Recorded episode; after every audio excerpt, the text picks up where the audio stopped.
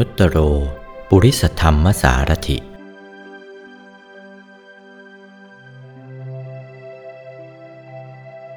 พระคุณข้อนี้หมายความว่า พระองค์ก็เปรียบเสมือนสารถี ผู้ฝึกสอนคนเป็นอย่างดี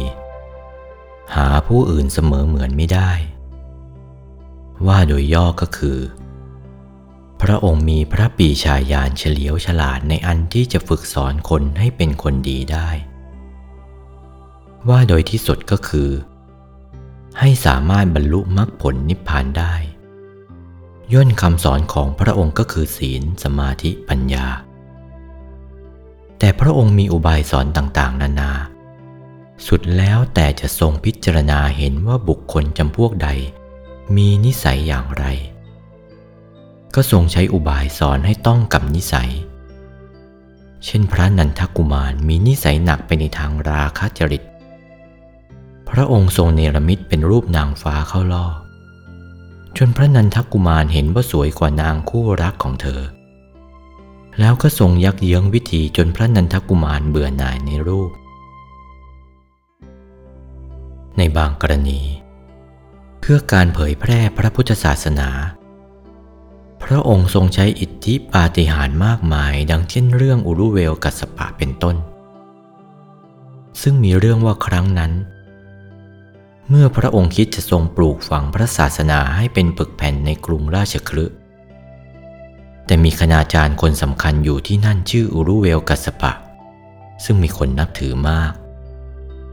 ถ้าปราบอุรุเวลกัสปะเสียได้ พระพุทธศาสนาจึงจะรุ่งเรือง พระองค์ จึงเสด็จไปยังอาสมแห่งอุรุเวลกัสปะ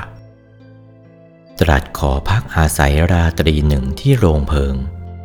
อุรุเวลกัสปะว่าที่นั่นมีพญานาคพิษร้ายอยู่ตัวหนึ่ง พระองค์ว่าไม่เป็นไร ก็เสด็จประทับอยู่ที่นั่น ครั้นตกเวลากลางคืนพญานาคสำแดงพิษหรือเรียกว่าพ่นพิษทำร้ายพระองค์ แต่พระองค์ทรงดำรงพระสติเฉพาะหน้าต่อพระกรรมฐานภาวนานุโยกประมวลมาซึ่งอิทธาพิสังขารสำแดงเตโชกสินสมาบัติ บันดาลให้เปลวเพลิงยังพญานาคให้พ่ายแพ้ด้วยฤทธิ์ของพระองค์ แล้วให้ขดตัวอยู่ในบาท เอาไปให้อุรุเวลกัสปะกับบริวารดู แต่อุรุเวลกัสปะก็ยังไม่เลื่อมใส ยังถือทิฏฐิว่าตนเป็นอรหันต์อยู่ พระองค์ก็ทรงแสดงอีกหลายประการ ตลอดจนแสดงจงกรม คือเดินอยู่บนน้ำแล้วเหาะขึ้นบนอากาศ แล้วเลื่อนลอยลงมาสู่เรือของอุรุเวลกัสปะและบริวารที่ไปดูอยู่นั้น แล้วในที่สุดจึงชี้แจงให้พวกอุรุเวลกัสปะรู้ตัวว่า ทางที่พวกเธอปฏิบัติอยู่นั้น ไม่ใช่ทางที่จะบรรลุมรรคผล พวกเธอยังไม่ใช่พระอรหันต์อุรุเวลกัสปะได้สดับพระพุทธดีกาก็ละทิฏฐิซบเสียนลงแทบฝ่าพระบาทของพระองค์ ขอบรรพชาอุปสมบทในสำนักพระองค์ลำดับนั้น แล้วนาทีกัสปะและขยากัสปะผู้เป็นน้องของอุรุเวลกัสปะ ซึ่งต่างก็มีบริวารและเป็นคณาจารย์ตั้งอาสมอยู่ถัดๆกันไปตามลำดับของลำน้ำในรัญชลาทางใต้ ทราบเรื่องราวขึ้นก็พากันเลื่อมใส มาขอบรรพชาอุปสมบทในสำนักพระองค์หมดสิ้น ดังนี้